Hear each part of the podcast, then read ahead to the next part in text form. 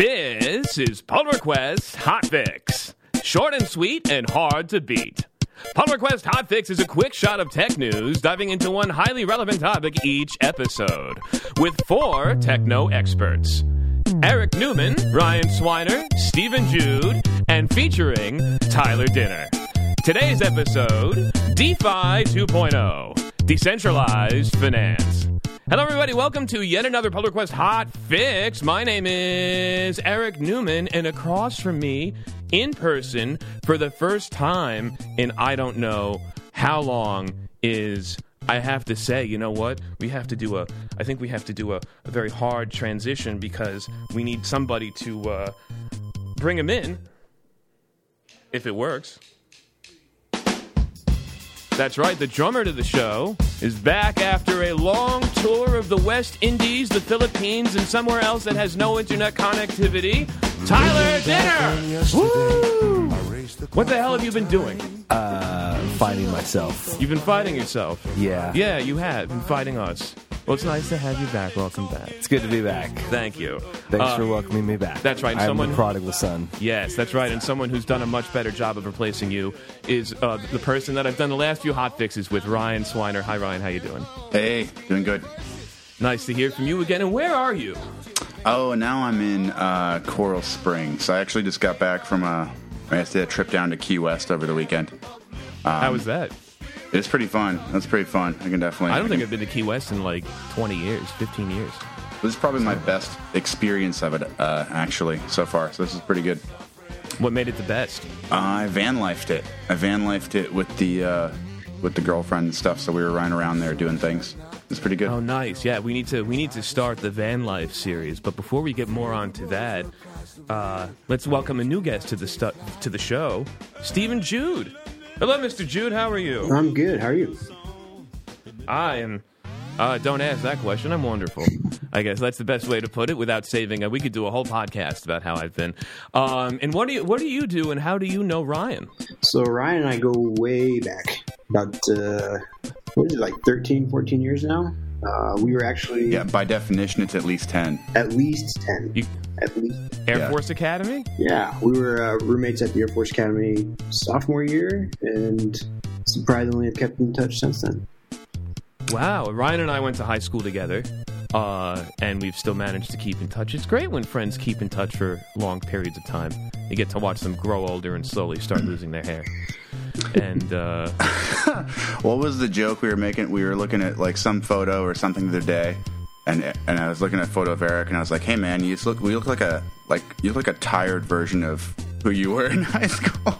yeah, the rest And of you looks the same, but your face just looks really tired. And the same thing goes for you, Ryan. Use a nap. Yeah.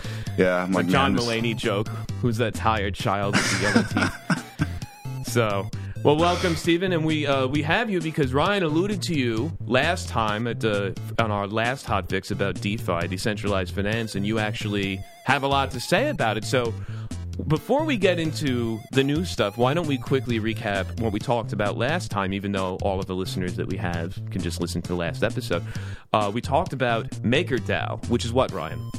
Uh, MakerDAO is a decentralized autonomous organization whose main benefit is uh, to capture some of the functions that a, a central bank provides by giving us a stable currency, but without a government and without any of the centralization or uh, corruption that Again, you comes with. used central bank der- while describing a decentralized entity. That's something that kind yeah. of gives me a headache. It's but it's it's Oh. the mechanical benefits of a central bank captured in like a, a contract, captured in a in a smart contract, so that you can maintain a stable currency, and then um, you have a way for people to, in mass, govern the function of that uh, contract, so that you can decide on interest rates and stuff, um, so that we can so that we can have stable ways to transact and, and leverage our assets.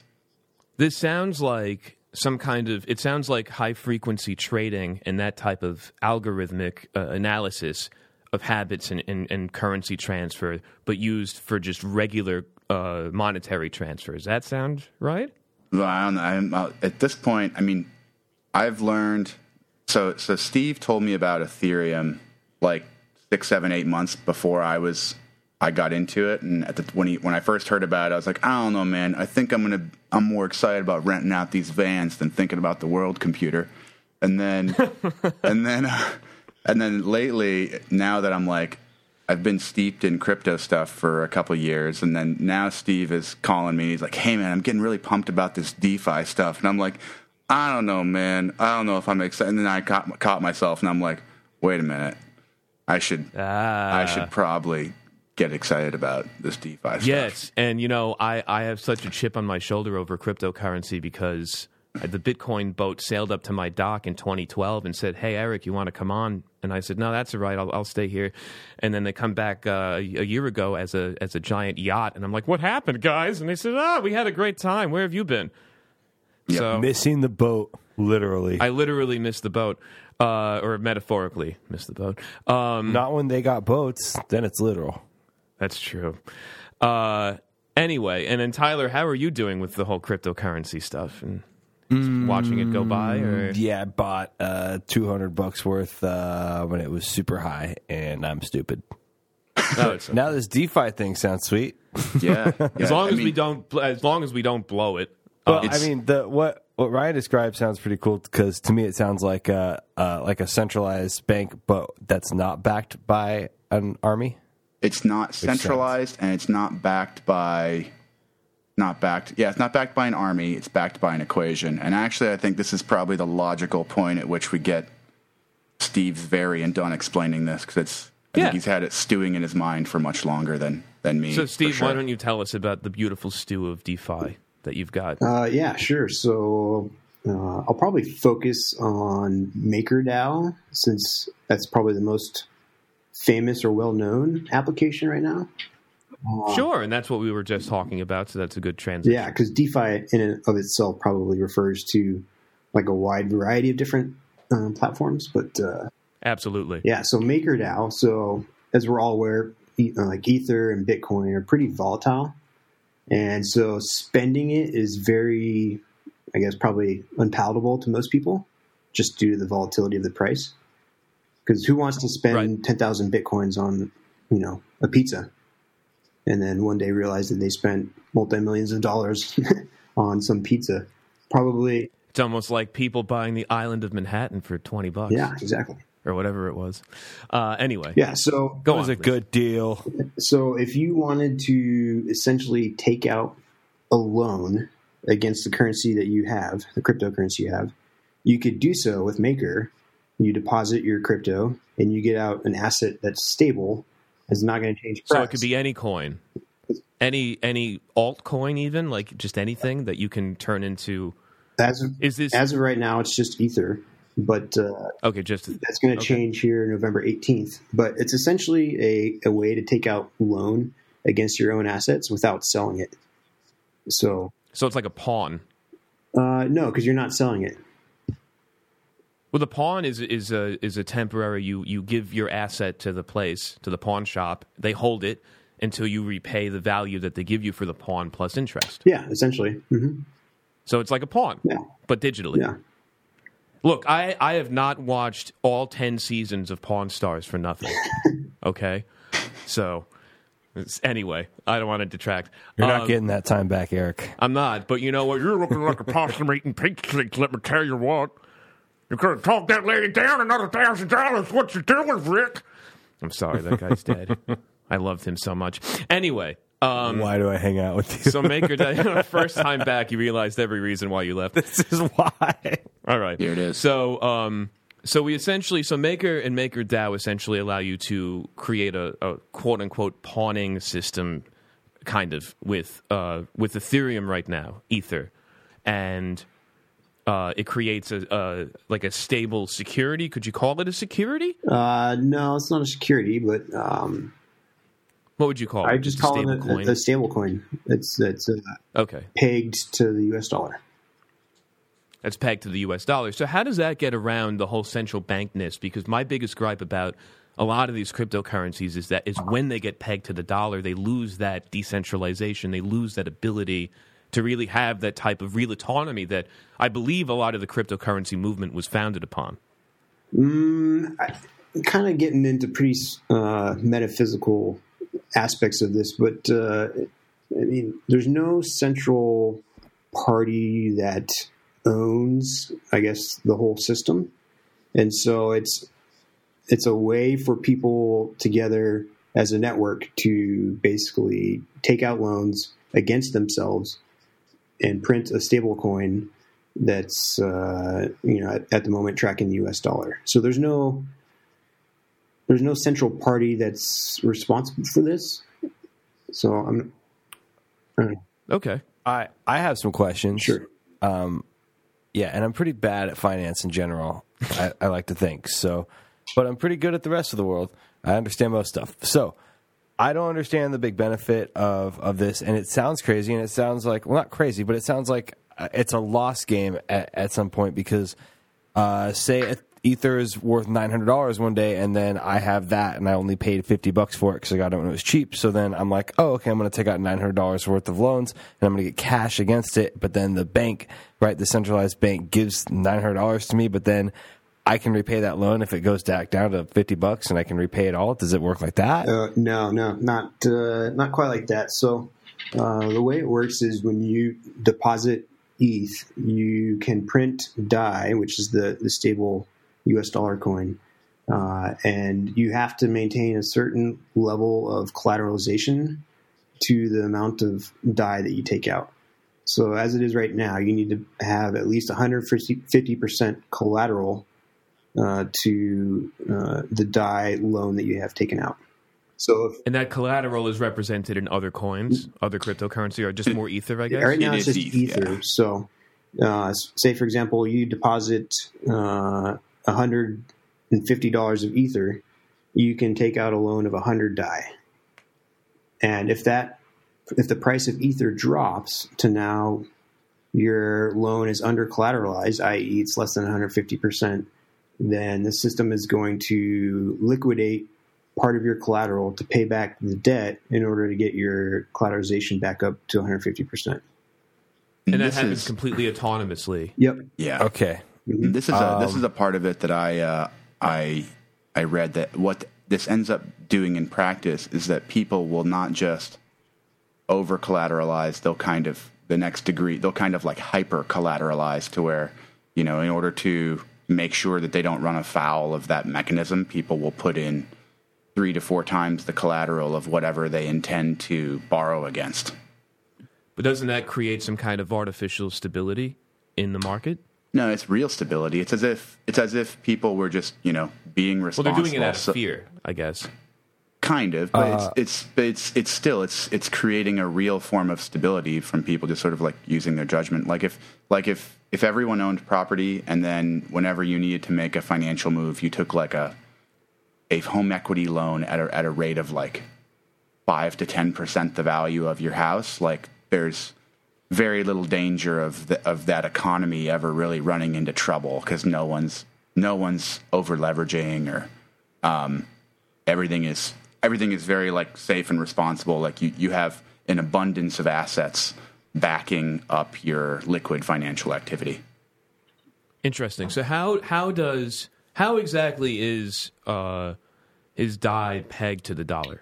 So there's it's it's all based off of market mechanisms. So uh, the main way. So does, does this go back to what I said about it's like high frequency trading, but on the currency level instead of the stock level? Then no, high frequency trading is is a way to arbitrage inefficiencies between different markets, uh, and you do it using computers that have an advantage based off of speed. Uh, this is done, um, I guess, in human time, so it's not like high frequency type scale of time, but uh, the, the Okay. The primary way is it a is it a slower way of doing the same thing? Uh, I, I guess. I mean, high frequency trading is a very specific uh, technique for for trading stock markets, but with with DAI, the primary way there's a couple ways it's pegged the dollar. So if you go to a market and you see that DAI is uh, selling for like a dollar and two cents, uh, then there's some sort of discrepancy there, right? So people can arbitrage the market uh, anytime DAI kind of breaks its peg. So if DAI is above a dollar, then you can go to Maker, mint uh, or mint more DAI, and then sell it on the market for that two percent difference. So, And is that something that you would have to do manually, like with you watching it, or is, is well, that you- something that could you be? could create bots to do this. oh, okay. Um, and then if DAI is less than a dollar, then all you have to do is if you have a loan out, you can pay back your your loan on the cheap, right? So if it's ninety eight cents, then essentially you just paid back your loan for a two two percent discount. Uh, so that- Ah. that's kind of like the primary way that DAI is pegged to US dollar. And the secondary way is um, there's these different parameters that the people that govern the system can can change. So uh, right and who governs who governs this? so it's governed by it's called Maker DAO. DAO being a decentralized autonomous. decentralized autonomous organization which as a quick tangent and by the way i, I still own quicktangent.com uh, I, I used that last week accidentally instead of database abstraction object which is the joke that i made the first time and i was like oh someone said dao and i was like oh yeah the decentralized autonomous organi no wait no it is a database abstraction anyway someone's laughing at that um, all right so go, go on stephen I'm Yeah. So the, the other mechanism, um, kind of used by the Maker DAO system, is to change the interest rate on the loans. So uh, when you take out a loan, it's not a fixed rate; it's a variable rate, and so the Maker DAO can change the rate at which loans are given uh, if the market needs it. So, for example, if uh, too many people are taking out loans and flooding the system with more DAI, thus kind of decreasing the price of DAI and breaking the peg, they can increase the interest rate on the loans to kind of incentivize people to pay back their loans and decrease the amount of DAI that's out in the system. Oh, that's interesting. I I actually didn't know. I, I knew there. Was, I knew about the target feedback, um, uh, target rate feedback mechanism, which is essentially the, um, you know, two cents up, two cents down um, mechanism. But I wasn't exactly sure how the interest rate So when it thing gets was doing it, it. so if it gets too so I guess interest rate is what they do to kind of to kind of uh, massage that back into the the proper peg Yeah. uh, m- margin that that they wanted. That's interesting. And so so is the it's- game is the game for this profitability or is it just to create uh, an interesting financial system? Well, so it, it really solves a huge problem in crypto, and that goes back to the fact that no one wants to spend crypto because they're afraid of, you know, they sell crypto and either one, they've got some sort of capital gains tax that they have to pay, or two, that they've sold an asset that's going to go 10x in two years and lost out on that gain. So you can Right. you can take out a loan with assets you own and never have to sell your ether. And the the byproduct of that is DAI, which totally benefits the entire system because you mint DAI, you send it out into the world, and anyone can buy DAI and use it, and now you have a U.S. dollar equivalent cryptocurrency that is inherent to the system. So it's Interesting. I get it. yeah, I get it. You buy a bunch of cheap coinage, right? And then it's like, oh, well, then I'll just get that two hundred dollars back that I spent on it, and then in five years, when that stuff's worth millions, then you just pay it back with your millions. oh yeah, because then your your collateral is worth way more because you still own your collateral.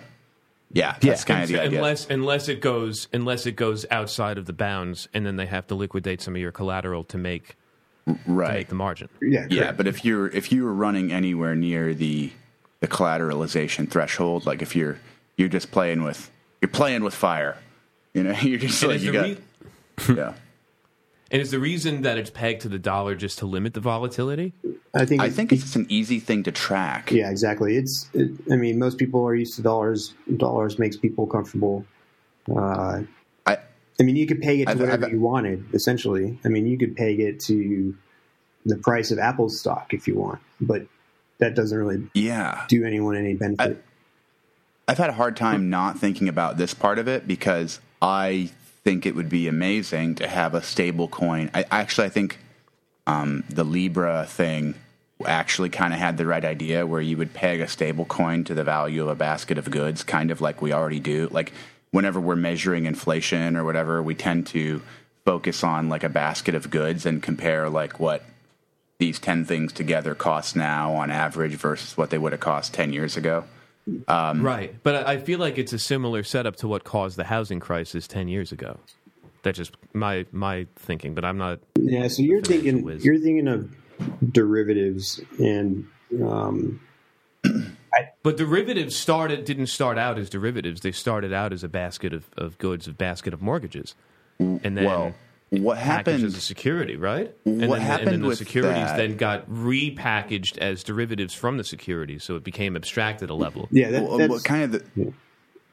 Ahead, yeah, I was going to say that the danger of it was that they um, they made bad mathematical assumptions about what constituted diversification of risk, and so um, because and you know these things that um, on paper were AAA um, low risk loans, but in fact, if you were if you were more mathematical, if you were more inclined, and in fact, the I can't remember the name of the guy in The Big Short that that kind of was calling it or yeah, you Ever, no, that that was one of them. But there was the the guy that Christian Bale uh, played. Oh yeah, that guy. That guy was like calling it, and he was saying like these are actually bad loans. And then he had he came face to face with the corruption in the financial system, where like you should lower the like these should not be rated as AAA like uh, grade uh, debt. These should be junk bonds. Basically, they should, they, these should these should be junk debt. Um, so and that essentially goes back to, I guess, human error. And if you take humans out of it and make it more algorithmic based, then uh, yeah, yeah. So, so the issue yeah. with with the whole Great Recession was the fact that people were taking side bets on these markets, and when you're betting and gambling mm. on the markets via the form of collateralized debt obligations, which is essentially they're just gambles. They're not like people don't have any skin in the game with CDOs, right? They're just betting on the price of the underlying securities. But with with something like Maker or any of these DeFi projects, like you can go to the blockchain and you can see the fact that the system, as of right now, is over collateralized by 323%. Right. So your faith in the peg of DAI can be pretty strong because you know there's three times the amount of ETH locked up to that in that contract than the value of DAI that's currently in circulation. So it's okay. It's pretty transparent, and I mean, it's that's I guess that's one huge benefit of this whole system is that you can you can go to blockchain and you can see you know what's there and what's not there. Now, how can you prevent a single person, uh, a whale, if you will, from kind of strong arming this market and, and, and taking it and, and taking it astray based off of a couple of transactions in large volumes? Uh, well, I'm not quite sure in what mechanism. Someone dumps in a ton of Ethereum, Ether, whatever you want to call it, and then wait a couple weeks and then they take it all out. You know, if that was responsible for the over over uh, collateralization of the of the market, well, and then they just take it out, when you, then that kind of when you make a loan, you're making a loan out against yourself. So the only person you're able to hurt is yourself. Um, the system as a whole but it, is limited to how much ether that can be deposited. Well, it's not. Oh yeah. Well, I wouldn't say that. I say there's a there's a limit to how much DAI can be printed. So there's a. And that's is that an arbitrary limit like Bitcoin? It's um well it's somewhat arbitrary, but it's uh it's set at a level uh to basically guard against liquidity risk for ether. So the thinking there is you don't want so much DAI printed that you couldn't sell off the ETH without crashing the price of Ether, right? So right. if you had like half of the market cap of Ether in DAI printed, if Ether's price were to drop, it would just crash the whole system. So if you keep the debt ceiling pretty low, which I think right now it's like 100 million or something, then Ether's price price can crash, and, and but DAI will, will be fine. And that's why it's a stable. Coin. Yeah, which is what we saw in 2018 because they actually released and opened Maker late 2017 at the peak, and it And Dai survived the entire crash all the way down to like eighty something dollars. Wow. That's actually pretty cool. Yeah, that kept its peg. It's it's it was interesting because it's it's the first kind of massively successful uh, DeFi project, as I understand it, that really like you know before this to get a stable coin. Um, the mechanisms for making a, a dollar pegged like like a tether or something were pretty dubious, but this is the first time that it's basically an equation, and it just works, and it worked in good times and bad, and uh, anyone can see how it functions if they're so inclined. Interesting. Uh, so, how can we prevent or protect against abuse of this type of thing? It sounds really cool until it starts getting messed with uh, by people that have, you know, profiteering or malicious interests. I'm actually not uh, even like theoretically. I guess it would take like I'm not aware of any any obvious um, mechanisms, but I mean people that are people that are trying to get creative with manipulating markets or making a profit tend to be, you know, they tend to have pretty good gotchas um, that you know the world hasn't seen before. But yeah, off the top of my head, I I certainly am not aware of any any obvious linchpins or Achilles heels to go after this type of mechanism. So Okay, Stephen, how about you? I, I think I think you'd find that most people would say that the, the weakest point of any of these systems is is the price oracles. So, in order to the, The what? I'm sorry. the price oracles. So for The price oracles. Okay. yeah, in order for the system to work, you need to have some way to feed the price in to the contracts so that you know when something is under collateralized or not. The price of what exactly? The price of Ethereum or the price yeah, of the dollar? Ether, yeah, primarily. So whatever your collateral is, you need to figure out some way to get the price of Ether into the system, and so that requires some sort of trust mechanism. And right now, Maker's got this pretty um, advanced Oracle system that they use to uh, try and reduce the risk that of someone gaming the price because that that would be one way to to break the system right is to to say ether is you know half of what it is and cause the whole system to crash but um so as it is right now maker's got a pretty elaborate uh, oracle system that we can go into if you want but i'm not the complete expert on it. Uh, essentially the big picture is is they take a whole bunch of different feeds that are anonymous and there is economic incentive for these oracles to give the correct price. And then they kind of average out the prices that they they get from the oracles to try and uh, detect any outliers or or bad prices i guess And what's the economic advantage of the oracles giving a, a good price or the right price? Um, so they, I, I don't know because there's not a whole lot of uh, transparency on that part. But uh, uh, this whole system is going to change anyways when multi-collateral DAI comes out.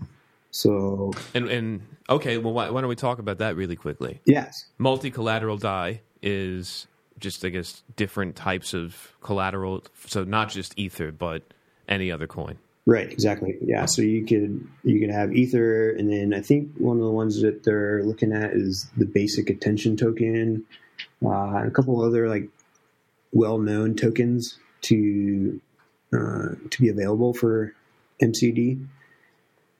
Oh, that's great So- because then you could then you could just take that stuff that the Brave browser gives you, which nobody Brave Brave right or not or Brave Yep, mhm, Brave. Brave Nobody braves. Brave. The Braves is another service. Uh, the Brave browser gives you for watching ads and actually turn it into something. Yeah, that Which would be cool. I really think the Brave, the basic attention token, I really think is the precursor to the new social media economy that's coming. That's probably a whole different. That's a whole different topic. That's a whole other hot fix. But uh, okay, well this sounds this sounds really cool.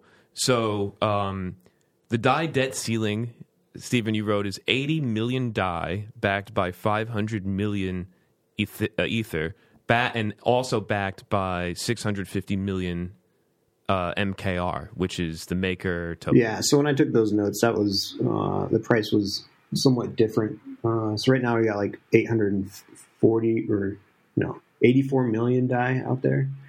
Uh, Maker itself, I don't know what its market cap is, uh, and then It was it was in the it was like five hundred ish, six hundred ish dollars last I saw it. Yeah, but w- that note goes to an aspect of Maker that we haven't talked about, which is the, Okay. the MKR token. So And what is the? MKR token uh, serves a couple purposes. The first purpose is it's how governance is done uh, for the system. So in order to vote on different parameters such as the stability fee, aka the the interest rate for the system, you need you need to have Maker tokens in order to vote. Um, and is that just like an intermediate token? uh, it is. I don't, I don't know what you mean by intermediate token, but it is. Um, It's the other side of the market. I think is the way to say it. it's the that is that more accurate. Like so, you have Dai as the the stable coin that is being minted and repaid, and then is Maker part of the mechanism for accepting interest and voting on the interest rate. Yeah, so it's it's it allows you. It's like the Ah, key. It's like the key that allows you to to vote on the system, but it is also um, a central part of the whole Dai system. And uh, I think Ryan was alluding to it. When you take out a loan, that interest rate, so whatever, however long you have the loan out for, you have to pay back the loan plus the interest. Well, that interest goes towards uh, buying up Maker and burning it i.e., reducing the supply. So the thought there is, is if the system is good and it works, people will take out loans and pay back their loans. Then, It'll equalize out. then MKR will will uh, the total supply will get reduced through this burning mechanism, and thus the people that hold it can expect the price of their token to go up. So, So is that like a bond? I guess um, or no? It's no, more like shares. it's like Okay. like a discounted price flow kind of you can price it in a way where like you have an expected uh, flow of, of cash coming in in the form of people paying back their loans. And so you can kind of predict out based off of the loans and outstanding interest that's due you'd be like well i know this much maker is going to get burned. And and thus you can kind of predict the supply of maker. And so and then and then queue up transactions to to buy or sell based off of that, which leads me to go back to my high frequency trading analogy. I feel like in that in principle it's the same thing, uh, at least on that level. I mean, it, it seems to be a little slower than high frequency trading right now, but at it's a, it's a it's a smaller ecosystem that's operating at a slower rate. But you have these signals that are coming in. You have projections that are created by these algorithms to determine the signals going out that then influence the value of these mo- of these monetary devices. I can Well, I can see the analogy with the mechanism that you're making, um, but I think the character of it and the speed of it and like you know the reasons for why high frequency trading is like that versus how this works and why it is how it is doesn't hold. I look at high as well. frequency Yeah. trading as a technique for people to take advantage of of inefficiencies in the market. So it, But high frequency Yeah, it's like a trading, loophole, right? And then this is like a a new stability uh, a stability that we're adding to the market. But high frequency trading came about just because of the scale uh, of the of the market itself and the amount of people trying to just get a little edge over Well, yeah, somebody else. yeah. And- yeah, So, but this like- isn't that.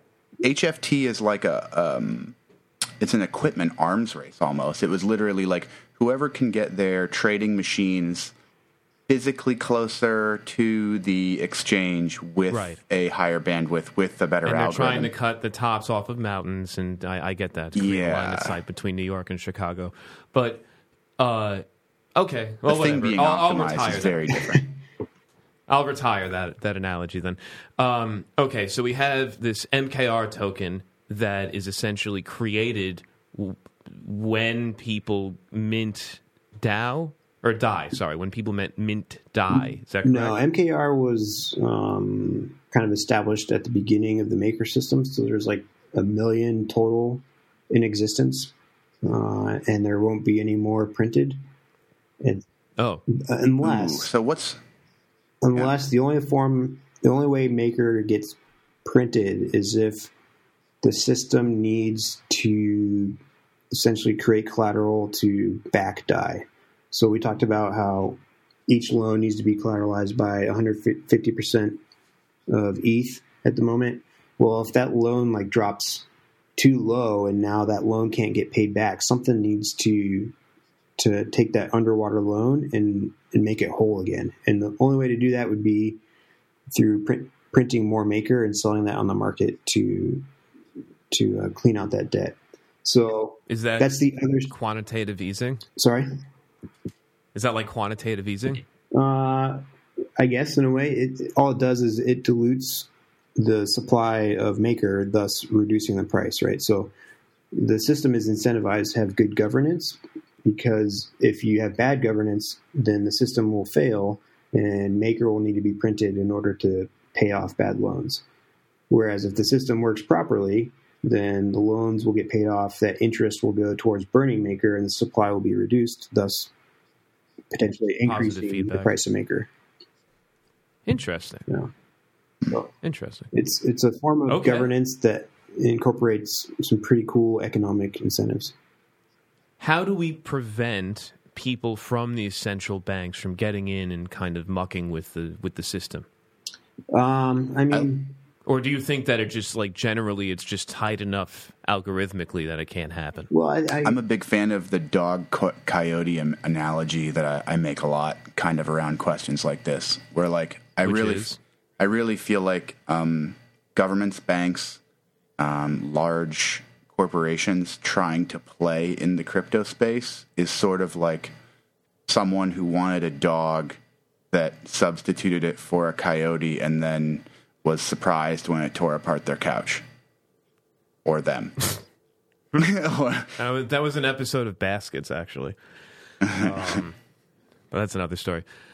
So you don't think it's that really? Is that that's not going to happen? You don't think? I, I guess if someone was really, like, if they really hated the system, they could go out and buy up a whole huge supply of maker tokens and then vote for bad uh, features of the system and then just totally crash the system. But that's like a lot of work and and money for for no return. So Do you think that would be a lot of work and money for someone like Goldman Sachs? uh, no, but I don't think they have any interest in doing so. You sure? I mean, this is like small potatoes to them. Like If it, but if it becomes a, if it becomes something, something actually substantial. I mean, they've also mentioned that they wanted to get involved with cryptocurrency. Uh, they did right before the crash last year. and they'll make their own market. yeah, Well, right now they're making the Apple credit card, which is doing well for them. But um, I just feel like that that's if it, if this becomes too successful, a, a central bank or they're not a they're not a central bank, but they're a giant bank, um, would try to try to dismantle it. I suppose, but uh, I think as it is right now, like uh, Maker is the token is held by uh, a small number of people slash organizations. And how who are these people? Is it Satoshi Nakamoto one of them? No, it's um, I don't know their names off the top of my head. There's a Or just you know who are they with? Are they just people just out there in the ether? they're just people. Pun intended. Yeah, they're just people. oh, just people. So like the president of Goldman Sachs could be one of those people. Uh, it could be. I'm but- not trying to rain on your parade, Stephen. I'm just trying to see how this could be exploited for for monetary profit because it goes back to what I had mentioned earlier about my biggest gripe with cryptocurrencies when they get pegged to fiat currency like this one is. And- But I understand the reason for doing that is to limit the volatility and to make it easier to track. But I mean that's what I mean. I mean t- technically all these stocks with high frequency trading are pegged to the dollar Uh, yeah, but I think if you're gonna market caps and debt ceilings and stuff like that. if you're going to attack the crypto system, I, I don't think Maker would be the way to do so.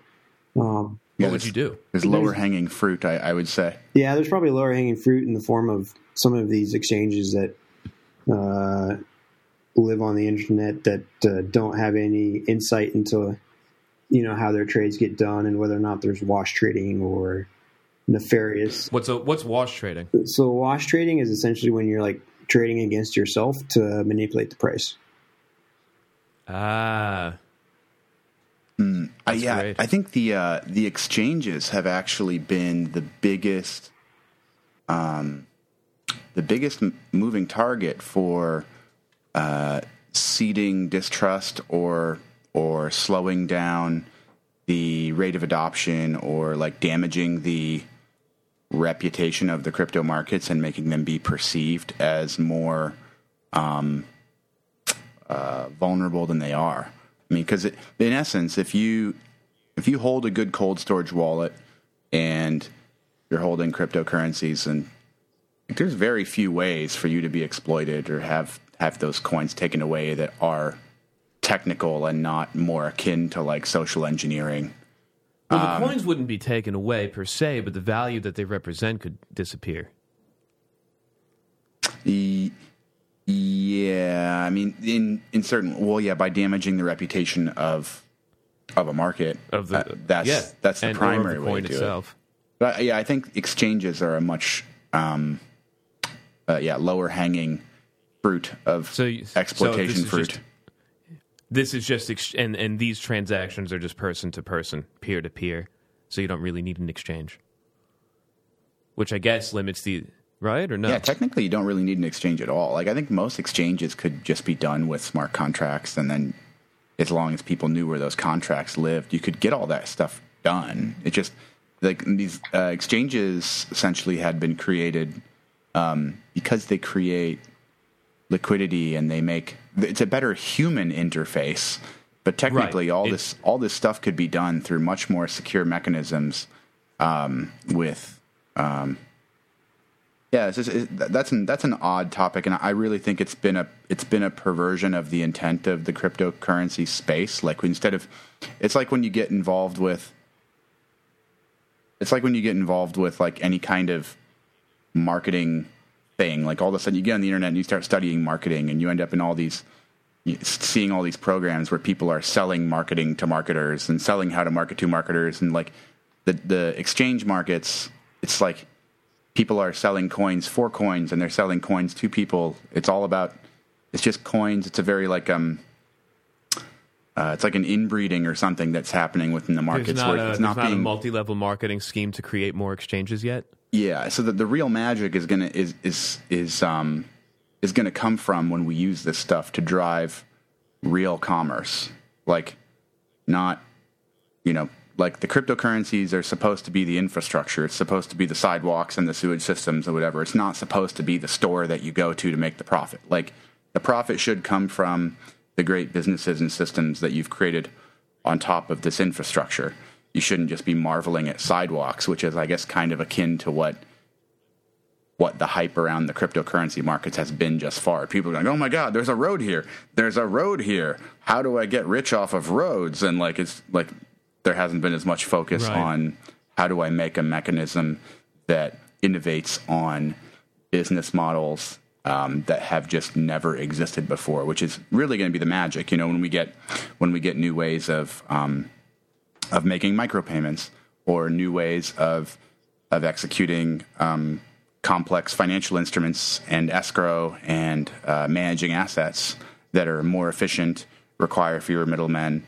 That's going to be where the real magic and efficiencies and you know uh, tide raising and breaking down some of the um, the barriers that states create and the ability to enforce contracts. Yeah, so Okay. that's actually a, a pretty cool point, and maybe this would be an interesting way to kind of maybe wrap up the discussion a little bit. Um, Sure. So MakerDAO, as far as I know, they're they're working with a couple of interesting partners, and uh, one example of low hanging fruit that you can use the Maker system for would be trade fi- finance. So, uh, real quick description of that: say you're like a supplier that you you sell some some part or or or good, uh, and you sell it to like a big big company like Walmart or some bigger company like Lockheed that takes that smaller part and then uses it for um, their product or service. Uh, companies like that typically work off of you know invoicing, right? And so they they create an invoice for their their product or good, and then maybe a month or two later, that invoice actually gets paid. Well, that month or two time difference between creating the invoice and getting the cash can be pretty hairy time for some companies if they're cash strapped. Sure. So there there's forms there's ways out there right now to go out and like essentially get You could factor invoices and stuff like that. yeah, you sell your invoice on 75 cents on the dollar and then you get the cash flow that you need at the time you need it, but you lose out on that 25 cents on the dollar uh, for that invoice that you had. So uh, it's a pretty bad system because it, it can lend itself to some pretty predatory practices. So, uh, for example, if you're like downstream of that supplier and you know that this company is cash strapped, well, you can just not pay them and then cause them to go bankrupt. And then you go to turn around and you buy the company and you've just essentially acquired a company for, on the cheap.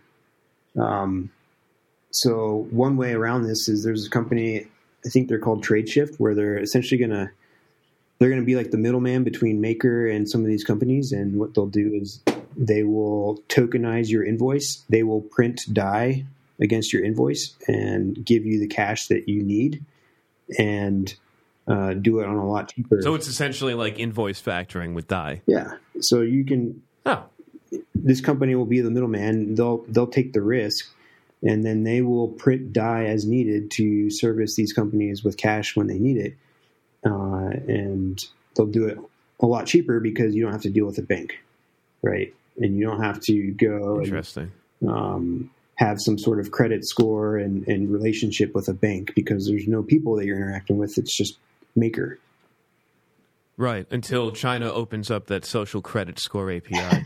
says your Q rating isn't high enough to take out this loan. So, no, this is great. Um, I'd love to talk about this again uh, whenever whenever we can. The, the world of decentralized finance and, and cryptocurrency really is. I'm, I'm so happy to be.